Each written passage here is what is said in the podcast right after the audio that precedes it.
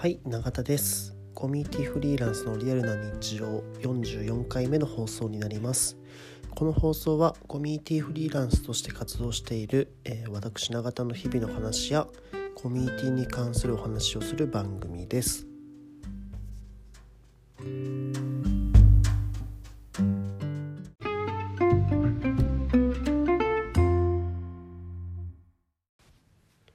はい、えー、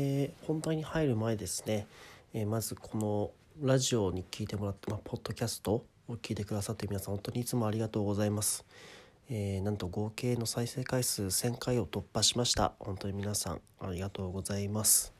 はい、まだこんな感じで引き続き、えー、毎日ゆるく更新していければいいと思うので、また聞きに来てください。はい。で、えー、今日なんですが、えー、っとですね、昨日発表した Wasei Salonの新しい取り組みについてちょっとお話ししていきたいと思います。え昨日ノートとツイッターの方でですね、えー、お話しさせてもらったんですけども Wasei Salonとですねあとライドメディアデザインっていう会社がありまして、えー、この共同でですね、えー、ライブ配信の授業を、え開始することになりました。えー、ここはですねライドさんと、まあ、僕たちはセイサロンでですね約1年前ぐらいから、えー、細々とライブ配信企画を、えー、やり続けてたんですね。えっ、と具体的にどういうことかっていうと、まあ、Facebook や YouTube のライブ配信機能を使って、えトークの様子を、え配信してきました。ただですね、えっと、普通にスマホを撮って、えー、放送するっていう話じゃなくて、えー、ちゃんと機材を用意しております。えー、一眼レフ4台と、あとスイッチャーっていう機械もあるので、えー、例えば4つの一眼レフの映像があった時に、それが自然と切り替わっていくんですね。で、1カメ、2カメ、3カメ、4カメみたいな順番で、ぐるぐる映像が回っていくようになっています。あとテロップとか画像とかも入れたりすることができるので、えー、それを同時にライブ配信でやってるというものですね。で結構我々もいろんな企画を立てていろんな人たちとトーク、えー、コンテンツを、えー、配信してきました。まあ今日中にはですねかなりえシリーズ化してるものもあるし、えー、それの番組のファンものがつき始めてるような感じもしております。はい。まあ、っていう感じでですね、1年間、えー、そのライブ配信を、えー、やってきて、まあ、それにノウハウをたまったなっていうのと、えー、あと、まあ、今のコロナのこの状況ですね、えー、動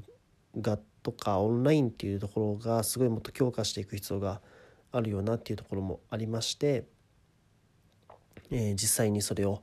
事業として動かしていこうというふうな運びとなりました。はい。まあ、事業といってもですね、本当にそのライブ配信のサポートを僕らがしますよっていうものになります。えー、例えばそのどうやってライブ配信をすればいいのっていうところからその他の人がやってるライブ配信じゃない一つ上のクオリティを求めていくならそれを、えご提供いたしますよと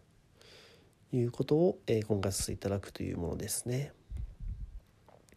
ただですね今回はなんかその出張とかは一切やらないでおこうっていう話にはなっていて、えー、工場恵比寿の、え一角のスペースを使って、えやっていこうという、えものになります。はい。またですね、えっと、来週3月9日も一つ、えー、ライブ配信の予定もありますし、3月19にもまた一つライブ配信の予定があるので、ぜひぜひ皆さん、あの、どんなもんなのかっていうのは、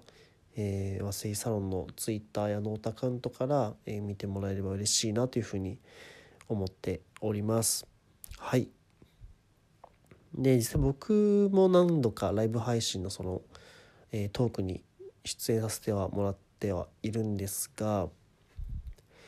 まあ、これ結構ねえっとどうでしょう。普通に楽しいですよ。えっと何て言えばいいんだろうな。普段意外と皆さんが、えー、やってるような、えー、話雑談とか、えー、ふとした話す、え、トークとかを意外とコンテンツになるんだなっていうのが気づきですね。でもちろんそれをある程度考えて喋ってはいますけどでもなんか割と僕らって思いっきり思いのまま話してはいて、えー、それが人によっては面白いと感じてもらえるっていうのはあなんかそういうそのこと自体が僕は面白いなっていうふうにも感じました。でライブ配信なので、えっと、質問とかも受け付けられるんですよね。でなんでコミュニケーションを取れるっていうのも面白くて、えー、あこの人はこうどういう意図でこの質問してんだろうとかめちゃめちゃ考えたり、えー、その裏側のことを考え出すとあもしかしたらこういうことを求めてるっていうか聞いてみたいんだろうなっていうことの気づきにもつながっていてそうやってなんか、えー、リアルタイムのコミュニケーションを取れるっていうのも、えー、ただの動画配信じゃないライブの良さだなっていうふうにも思ってます。はい。まあ、僕は出演する側としてはすごいもとああとはその自分の振る舞い方の振り返りもなったりするんでそういった意味でも活用していますね。はい。えー、どうですかねこのライブ配信実際皆さんってどのぐらい興味があるんでしょうね僕は結構やっていて面白いしコンテンツとしてはかなりクオリティ高いものができているとも思ってはいるんですけど実際ライブ配信で皆さんどんぐらいしたいと思ってるのかっていうところはかなり気になってますね。でそのと実際にある、えー、リアルイベントトークイベントとかが中止になったよとかいうところに対してはかなり、えー、おすすめだとは思ってはいるんですけど、まあ、それわざわざ自分たちやるかっていうところは一つ確かにあるかなとは思ってはいます。いやでも本当に皆さん経験し経験してほしいっていうかぜひぜひ、えー、ガンガン使ってほしいプログラムだなとは思ってはいるんですがそうですね。まあでも一つですねやっぱこのその動画配信っていうとこ一回置いとくんですけど、えーまあ、こうやってコミュニティと会社が組んで何かができているっていうのも一つ僕らとしては面白い取り組みだなというふうに思っています。今回ライドさんはですね今急に生まれたものではなくて昔からのしっかりした関係性があった中で、えー、今回のこの取り組みが始まったわけですけども、まあ、その前から和製サロンとしてもねいろんなメンバー協力してくれて、えー、のコンテンツを配信してノウハウを貯めてって終わってきたんで本当にコミュニティとしても動いてきていて、えー、今回実際こういうところに踏み切れたっていうのは、えー、ある意味和製サロンとしても面白い一歩を踏めたのかなっていうふうにも思っています。本当にはコミュニティこうやってやっていけばコミュニティの枠をどんどん広げていったりとか新しい種をどんどん、えー、見つけていくっていう作業ってすごい面白くていや本当にこういうことが実現しちゃうんだったら会社とコミュニティの垣根こそマジで消えるんじゃないかっていうのは本当につくづく思うところですね。うん。でそうもちろんなんかじゃあコミュニティープに振り切れっていう話じゃなくてでやっぱそういうなんだろうもちろん自分の本業もしつつコミュニティの楽しみ方の一つとしてこういう楽しみ方はあるんじゃないかっていうのはいろいろ僕自身でいろいろ実験して、えー、皆さんに還元できたらいいなというふうには思っております。はい、結構本当に何でしょう。和製サロンっていう場所はですね結構僕らはめちゃめちゃ実験の場というふうにも捉えてるのがすごい強くてで結構かなりですね遊ぶ遊んでるんですよね割と。大事にしたいスタンスとしては。この間もちょっと話したんですけど大人の遊びみたいな遊び場みたいなイメージが結構強くて。もちろん学びの場でもあるんですけど本気で遊んだらこうなるよねみたいなことを、えー、実現している空間なのかなっていうふうにも思っております。はい、例えばそのまあ、ライブ配信の話もそうだし、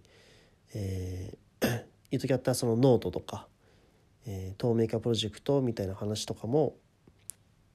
まあ本気のプロのスキルを集めて、えー、その人があったその人に人が届ける方法は何なのかっていうものを、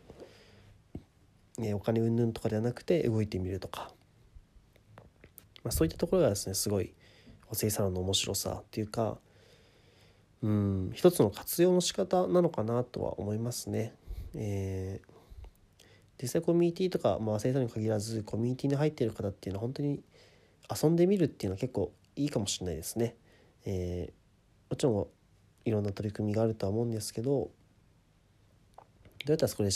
えー、本気で遊べるのかっていうことを考えてみるといろいろ活動の幅も広がるし面白い発見もできるんじゃないかなというふうに思ってます。はいそれでコミュニティの活用の仕方活用っていうか、うん、その人に合ったコミュニティとの向き合い方みたいなところはそれぞれやっぱ違うとは思っているので、えー、そこはですね皆さんいろいろ考えつつ、えー、自分なりのものを見つけていければいいのかなというふうには思っております。はい、まあ、こんな感じですねえっと和製さんのライブ配信事業えー、スタートしましたのでもし興味ある方は是非ですね、えーと、ノートの方に、えー、お問い合わせフォームが埋まってますのでそちらからお問い合わせいただけると嬉しいなというふうに思っております。